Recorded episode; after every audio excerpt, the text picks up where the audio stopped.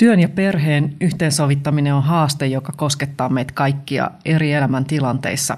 Anna Kokko, mikä tässä asiassa mietityttää sinua eniten?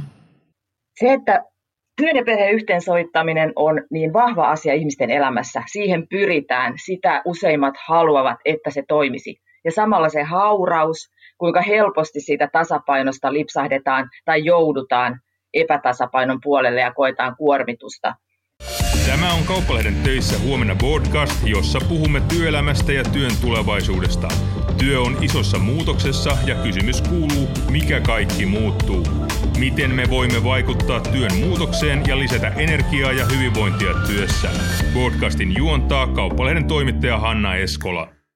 Anna Kokko, olet Väestöliiton erityisasiantuntija ja olet seurannut ja ollut osallisena työn ja perheen yhdistämistä ja perheystävällistä työkulttuuria koskevassa keskustelussa pitkään. Tällä hetkellä johdat hankepäällikkönä tasa-arvo- ja isä-hanketta Väestöliitossa. Jos me, jos me mietitään työtä ja perhettä koskevaa keskustelua viimeisen noin sanotaan kymmenen vuoden aikana, niin minkälaisia muutoksia tässä keskustelussa on tapahtunut? 2000-luvun alkupuolella oli tämmöinen hyvin kahtia jakautunut keskustelu uraäidit vastaan kotiäidit, ja siinä melkein tuntuu, että pitää valita puolensa. Ja itse jotenkin silloin lähdin miettimään, että eikö mitenkään voida rakentaa sellaista yhtälöä, että nämä molemmat olisi jollain tavalla samassa elämässä ja voisi itse kuljettaa näitä molempia mukana. Ja lisäksi silloin oli vielä vallalla sellainen ajatus, että perhe on hyvin tämmöinen ydinperhekeskeinen kokonaisuus, jossa on yleensä siis isä, äiti ja pari lasta. Ja meidän koko oikeastaan yhteiskunnallinen järjestelmä ja monella tavalla lainsäädäntökin on rakentunut sen varaan, että tämä on se perhe. Ja nyt pikkuhiljaa tämä käsitys on ruvennut murentumaan ja se väistämättä näkyy eri paikoissa. Se näkyy työpaikoilla, se näkyy kouluissa, se näkyy vähitellen toivottavasti yhä enemmän myös lainsäädännössä, että meidän tukijärjestelmätkin ottaisiin huomioon paremmin tämän perheiden monimuotoisuuden. Mennään tuohon perhekäsityksen muutokseen. Olet sanonut tosiaan, että, että se on kokenut ison mullistuksen, niin Voisitko avata vielä vähän sitä, että millä tavalla perhekäsitys on muuttunut? Tämä on tosi mielenkiintoinen, koska me tavallaan palaamme siihen, että perheet ovat monimuotoisia ja meillä on todella erilaisia perheitä. Että näinhän on ollut aina eri puolilla maailmaa, eri kulttuureissa. Ja nyt ollaan tunnistettu se, että oikeastaan joo, että ihmiset elävätkin erilaisissa yhteisöissä ja tällä hetkellä esimerkiksi Väestöliitto teki muutama vuosi sitten yhteistyössä monimuotoiset perheet ryn kanssa semmoisen nettikyselyn, johon ihmiset vastasivat, että ketkä kuuluvat heidän perheeseensä. Ja sieltä tuli todella mielenkiintoisia vastauksia. Sieltä tuli, saattoi olla tosiaan useita aikuisia ja oli bonuslapsia ja oli minä ja kaksi kissaani ja oli minä ja minä, minun ystäväni. Ja, ja, ja tämä on tosi mielenkiintoista, että silloin ehkä vastaajajoukko oli pikkusen painottunut pääkaupunkiseutuun ja Etelä-Suomeen – mutta kuitenkin se antaa semmoisen signaalin, että oikeasti, että ihmiset elää hyvin monenlaisissa ö, yhteisöissä, jotka he katsovat omaksi perheekseen, ja että miten me tämä otetaan huomioon työelämässä. Tämä on minusta äärettömän mielenkiintoista. No tosiaan, jos mietitään perheystävällistä työkulttuuria ja perheystävällisiä työpaikkoja, niin minkälaisen haasteen tämä aiheuttaa työelämälle, että, että tosiaan perhetilanteet on tällä tavalla niin kuin monimuotoistuneet? Se aiheuttaa sekä haasteita, mutta myös tosi paljon mahdollisuuksia. Ja mä lähden mielellään tästä mahdollisuuksista. Eli jos meidän työyhteisöt koostuvat hyvin monenlaisista ihmisistä, niin me tavallaan opimme enemmän. Meillä on enemmän sellaista joustovaraa, että kaikki eivät ole ihan samalla tavalla just samassa tilanteessa, vaan se tuo siihen sellaista tietynlaista mieletöntä rikkautta ja avaruutta. Mutta toki tämä on myös johtamisen haaste. Eli tässä kun ihmisillä on vaihtuvaisia tilanteita, että miten sitten työpaikalla luodaan pelisäännöt, jotka on tasapuolisia, oikeudenmukaisia, reiluja, miten me voidaan ymmärtää toisiamme, jos meillä on juuri eletty sen tyyppistä elämäntilannetta itse läpi. Me ei olla kohdettu sellaisia äh, tilanteita, joissa nämä törmää totaalisesti, siis että mitä työ, työssä pitäisi tehdä, minkälainen vaatimus on työssä ja mikä taas perheessä siinä omassa perhetilanteessa on just sillä hetkellä päällä niin se tuo semmoista ähm, aika, aika suurtakin haastetta tällä hetkellä, ja kuka meillä laatii ne pelisäännöt, miten me laadimme ne pelisäännöt yhdessä, että ne tuntuisi ihmisiltä äh, reiluilta, että he voivat elää sitä oma, oman näköistänsä elämää. Joo. Ää, sä oot muuten sanonut, että, että yksinhuoltajuus on yksi tällainen vaikea haaste ja mahdollinen kipukohta työelämässä. Mistä se johtuu? Yksinhuoltajuus on varmasti haastanut meidän työelämäämme jo pitkään. Et mä sanoisin, että moni yksinhuoltaja on muuttanut työelämää jo 1900-luvulla ehkä enemmän kuin moni ydinperheessä elänyt, koska heillä on ollut tilanne päällä jo silloin, että on välttämätöntä saada lapsi tai lapset elätettyä.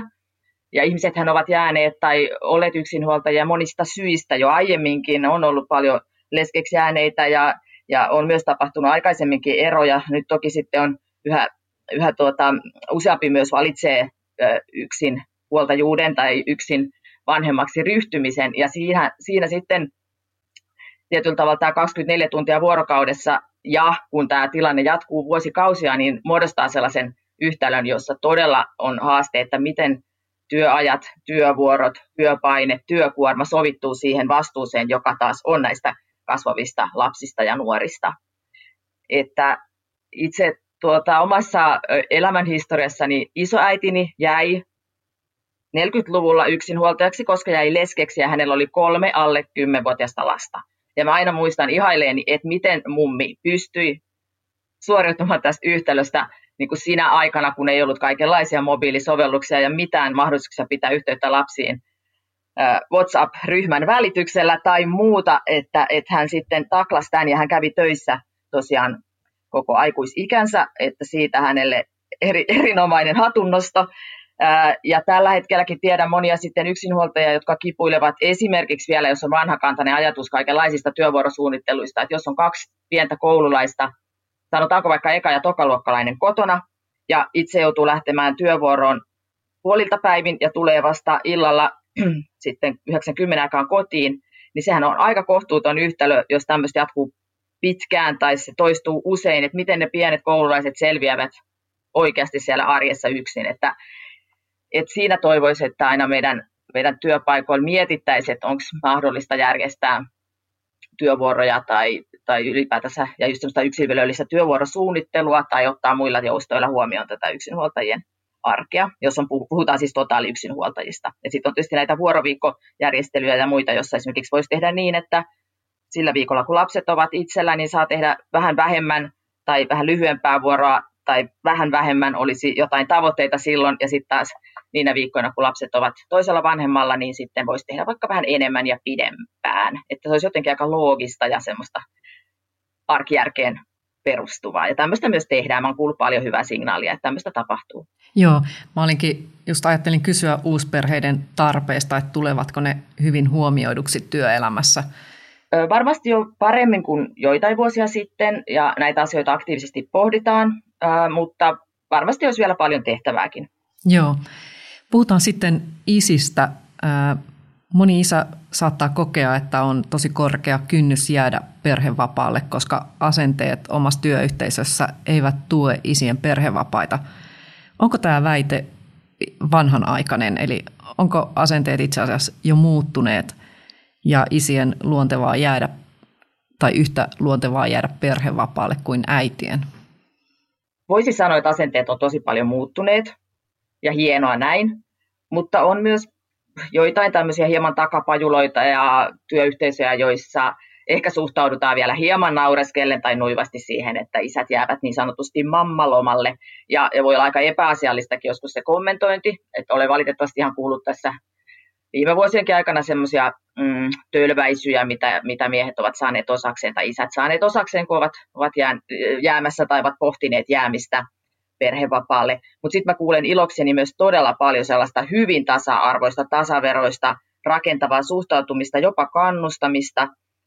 Et tässäkin meidän tasa-arvo- ja isät-hankkeessa on mukana työyhteisöjä, jotka haluavat todella tehdä asioita toisin ja, ja ovat lähteneet hyvinkin erilaisista tilanteista siellä omassa työkulttuurissa liikkeelle, mutta että sitä muutosta kyllä on mahdollista tehdä, kunhan siihen johto sitoutuu, kunhan asiasta viestitään – ja, ja ihmiset myös itse teoillaan osoittavat sitä, että mitä he haluavat tehdä ja että isät todella ottavat sen paikkansa. Ja silloinhan tämä hyödyttää siis kaikkia, se hyödyttää työyhteisöä jälleen kerran, koska sitten siellä vanhemmat jakavat sitä vastuuta tasaisemmin kuin ennen. Se hyödyttää lapsia, nuoria, se hyödyttää molempia vanhempia, kaikkia meitä vanhempia. Eli on tosi paljon syitä kannustaa työpaikkoja isäystävällisyyteen. Joo, ehdottomasti. Että juuri nämä äsken mainitut syyt, että siitä hyötyvät ihan kaikki.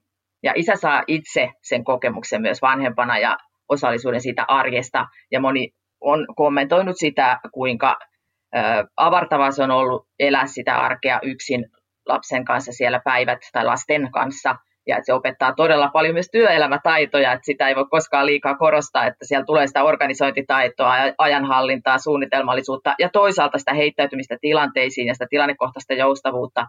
Että muistan, kun yksi tota, mainostoimiston toimitusjohtaja kerran totesi, että hän haluaisi mielellään semmoisia kolmen lapsen vanhempia töihin, koska heillä, on, heillä niin kuin pysyy deadline, ja he osaa suunnitella sen työnsä niin hyvin, että, että ne on ihan niin kuin parasta, parasta työvoimaa. Mutta ehkä vähän kärjistetysti, mutta että näin mäkin ajattelen, että, että se perheen hoitaminen ja perhevastuiden hoitaminen, niin se opettaa ihmiselle todella paljon.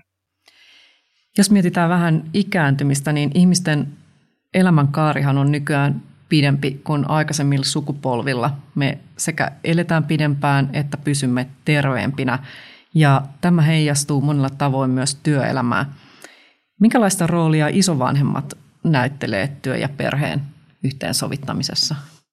Tämä koronavuosi on varmaan kärjistänyt ja osoittanut sen, että mitä roolia he ovat näyttäneet ja minkälainen se isovanhempien iso panos esimerkiksi lapsiperheiden arjessa on ollut – että kun tuli näitä suosituksia, että emme tapaa isovanhempia enää, annetaan tuota, etäisyyksien hoitaa se, että eivät nämä ikäihmiset saisi koronatartuntaa, niin sitten huomattiin, että kuinka paljon he ovat oikeasti olleet tukena esimerkiksi lapsiperheiden työn ja perheen yhteensovittamisessa. Ja sitten taas toisaalta käänteisesti monessa perheessä huomattiin, että nyt onkin tarve yhä enemmän auttaa heitä ja käydä vaikka kauppaostoksilla, jotta sitten taas ikäihmiset ei altistu koronatartunnalle. No, tämä korona tässä niin kuin kertoo tavallaan sen ison roolin, että meillä on isovanhemmista on siis paljon iloa ja me kannetaan heistä vastuuta. Ja heistä on myös ollut todella, ihan jos ajatellaan työpanosta, niin sehän on täysin niin kuin mittaamattoman iso se työpanos, jonka he antavat tavallaan suomalaisellekin työelämälle hoitaessaan lastenlapsia. Mutta tuota, tämä, ikään kuin tämä ikääntymisen haaste sitten taas toisaalta tuo sen, että meillä saattaa olla tilanne, että työikäisellä väestöllä on siis paitsi lapsia ja nuoria, ja kun lapset hankitaan nykyisin vähän, vähän ehkä vanhempana kuin aikaisemmin, niin keskikäisillä tulee tämmöinen niin hampurilaisvaihe, että he on hyvin pitkään siinä kahden sämpelän puolikkaan välissä ja koittavat niin hoitaa sinne myös niitä ikääntyviä omaisia, on ne sitten omia vanhempia tai puolison vanhempia, ja, ja kun tämä aikajakso voi olla aika pitkä, ajanjakso voi olla aika pitkä, kymmeniäkin vuosia, Eh, jossa sitten saattaa omainen hyvinkin olla, olla tarvitseva ja olisi, olisi hyvä käydä häntä katsomassa usein tai auttaa monissa asioissa. Etäisyydet Suomessa on suhteellisen pitkiä, että sitten saattaa olla tämä tilanne, että miten voi järjestää sitten omaisen luona käymisen, jos asutaan vaikka 500 kilometrin päässä. Tähän on ollut kiinnostavia hankkeita myös Suomessa etäomaishoitoon liittyen ja miten erilaiset digitaaliset keinot voisi auttaa tässä, tässä myöskin. Ja, ja ja toisaalta, että miten turvata sit sitä ihmisten välisyyttä, että esimerkiksi lähteä perjantaina aikaisemmin töistä tai hoitaa se perjantai jollain tavalla etänä, jotta voi vähän pidemmän viikonlopun viettää sitten ikääntyvien omaisten luona. Että, että tähän kanssa ihan yhtä lailla kuin lapsiperhevaiheeseen, ihan yhtä lailla kuin lapsiperhevaiheeseen, niin tähän ikääntyvien omaisten hoitovaiheeseen tai hoivan tarpeisiin on vastattava työelämänkin puolelta ja mietittävä ihan yhtä lailla työvuorosuunnittelussa, etätyömahdollisuuksissa ja erilaisissa joustoissa, että nämä perheenjäsenet myös saavat sitten ansaitsemansa ja tarvitsemansa huomiota. Joo. Näkyykö muuten jo nyt niin kuin työpaikoilla ja työpaikkojen perheystävällisyydessä tämä ikäihmisten, esimerkiksi omien vanhempien hoiva ja, ja tarpeet? Vai onko se, onko se jotain, joka ehkä odottaa vielä vähän niin kuin tulemistaan? Mitä mieltä olet? No sekä että. Hieman ehkä odottaa vielä tulemistaan, koska meillä oikeastaan vasta tikittää niin sanotusti se aikapommi, että meillä on kohta todella paljon ikä, iäkkäitä ö, ihmisiä ja, ja tämä väestön osa vain niin kuin kasvaa suhteessa sitten taas työikäisiin ja lapsiin ja nuoriin. Kun meillä on syntyvyys ollut pitkään niin alhainen, niin meillä tulee todella tämä aika vinoutunut tämmöinen väestörakenne. Ja toisaalta taas asia on enemmän pinnalla ja meillä on niin hallitustasolla ollut, ollut tämmöisiä hankkeita, kärkihankkeita, joissa mietitään tätä omaishoitoa ja työn ja perheen yhteensovittamista ja siihen ratkaisuja. mutta siinä tietysti nämä toimeentulokysymykset on vielä, vielä aika iso haaste, että toivotaan, että tässä sosiaaliturvauudistuksessa esimerkiksi tähän otettaisiin otettaisiin jotenkin nyt kantaa ja luota sellaisia ratkaisuja, että miten ihminen voi yhteensovittaa erilaisia niin kuin tukia ja toisaalta työntekoa. Ja koska tämä tilanne on todella tämmöinen määrittämättömän pitkä, niin siinä täytyy olla niin kuin hyvin semmoinen joustava ja, ja hyvin monenlaisia ratkaisuja olisi oltava, jotta ihmiset kokevat sitten taas tätä tasapainoa siinä työssä ja perhearjessa. Mutta että omaishoitaminen on ehkä ollut välillä vähän semmoinen stigmatisoitu asia. Mä olen kuullut, että äh, olen kuullut, että jotkut ihmiset ovat pantanneet työyhteisössä kertomasta, että heillä on hyvin huonokuntoinen lähiomainen, koska on ajateltu, että he eivät olekaan sitten enää kovin tehokkaita työntekijöitä, eivätkä olekaan motivoituneet työnteosta, ja että on ollut parempi pitää tämä asia omana tietonaan. Ja esimerkiksi yhdessä hankkeessa, jossa haluttiin selvittää erään ison työyhteisön omaishoitotilanteen tarvetta, niin ensin tämä yritys oli sanonut, että heillä ei ole yhtään tämmöistä omaishoitotilanne. Ja kun sitten päästiin, kuitenkin sitten saatiin jalka ja tehtiin tämmöinen henkilöstökysely, niin siellä oli noin viidesosalla, lähes neljäsosalla itse asiassa, yli 20 prosentilla henkilöstöstä oli jollain tavalla määriteltävissä oleva omaishoitotilanne. Tähän toki myös laskettiin siis ö, pitkäaikaissairaat tai vammaiset lapset, ja, tai puoliso voi olla hyvin ö, hankalasti tai vakavasti sairas ö, tai vammautunut, ja sitten on myös nämä iäkkäät omaiset, että meidän täytyy muistaa, että tämä omaisen hoitaminen voi koskea koko elinkaarta ja elämänkaaren eri tilanteita.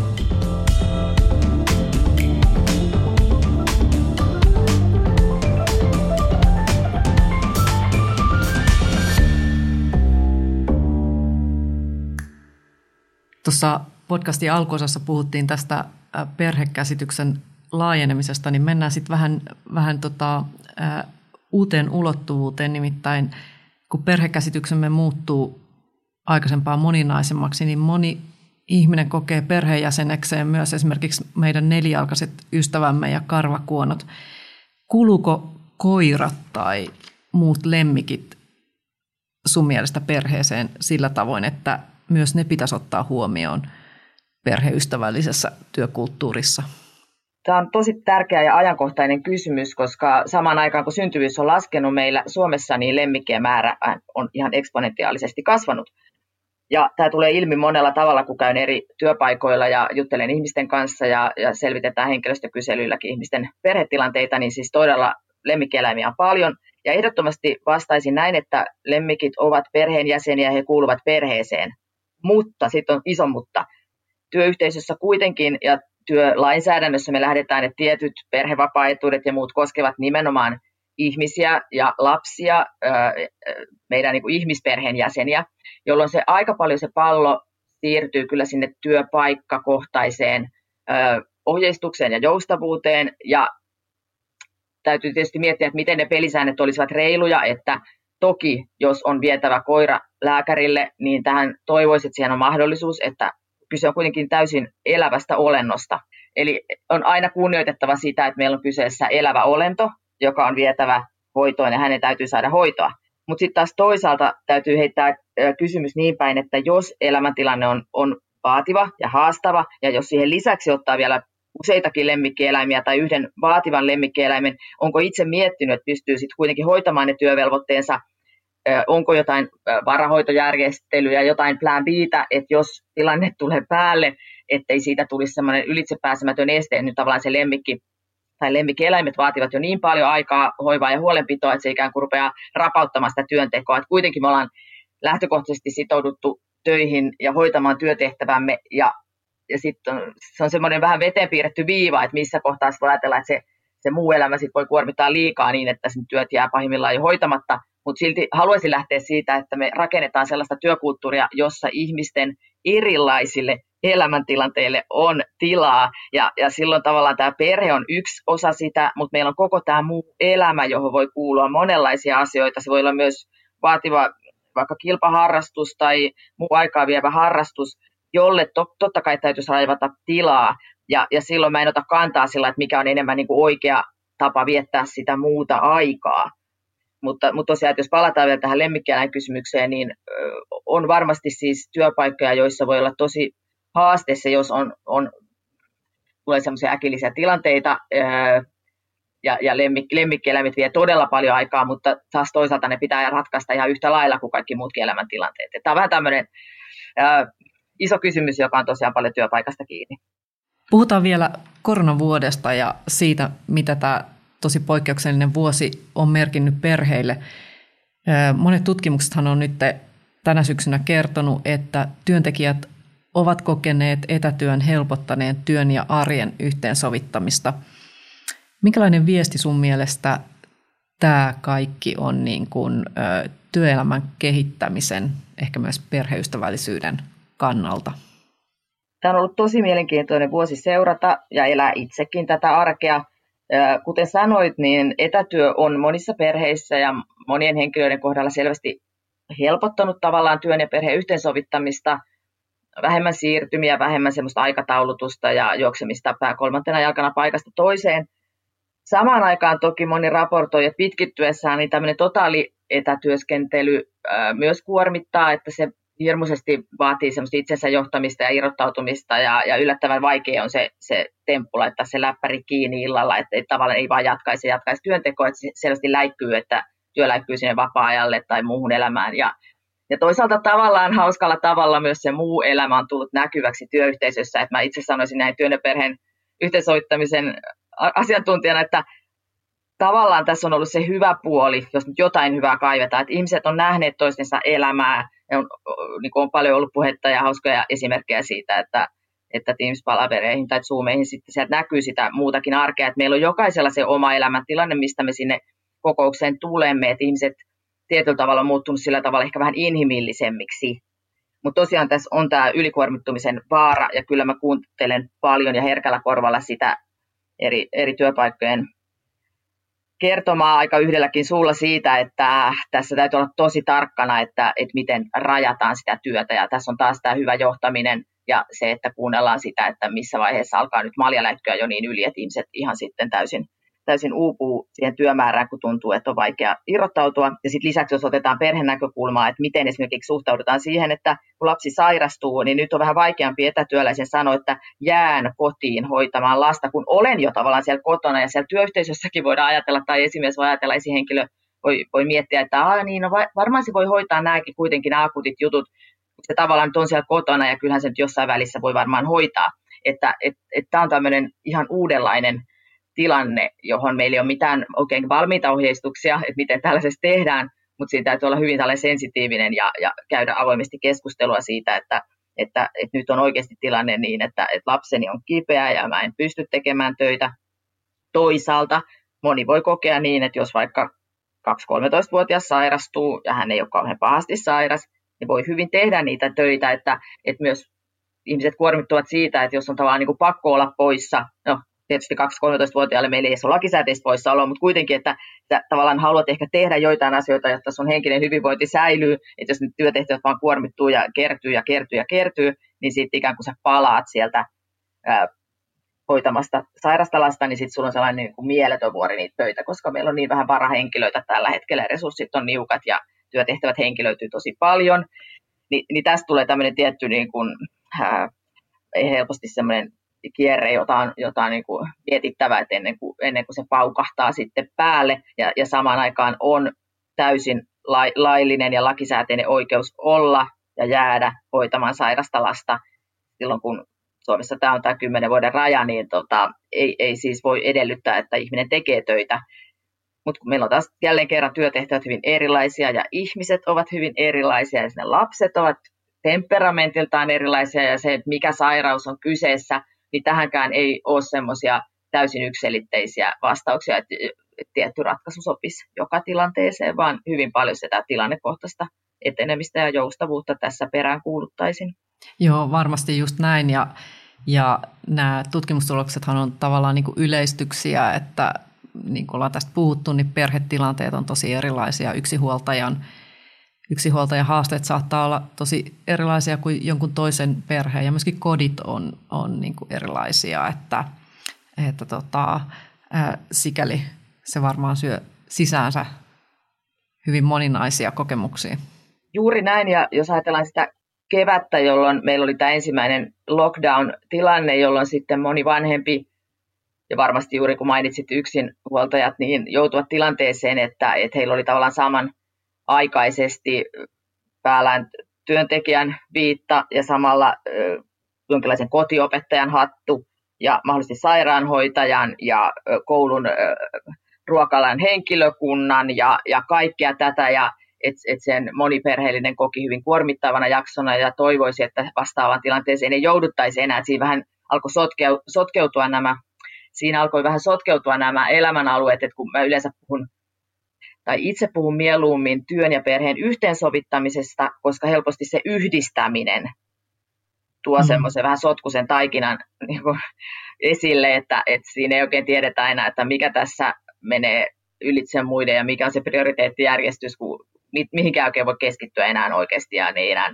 millään tavalla tuet toisiaan, vaan niin päinvastoin niin tuntuu, että se on semmoista yhtä, yhtä mössöä, niin, niin jotenkin tämäkin on aika lähellä aina, niin kuin puhuin siinä ihan alussa tästä äh, hauraudesta, että, että se meidän arki, heti jos siihen alkaa tulla muutamakin semmoinen äh, ei-toivottu osatekijä tai, tai yhtäkkiä rämähtää semmoisia haasteita päälle, joita ei ollut ollenkaan tilannut eikä ajatellut siihen, ja niitä tulee niin kuin yhtä aikaa, ja ne kestääkin yllättävän pitkään, niin se ihmisen joustavuus, sietokyky ja se semmoinen asenne, että hei, kyllä tästä nyt mennään, niin se on koetuksella ihan väistämättä.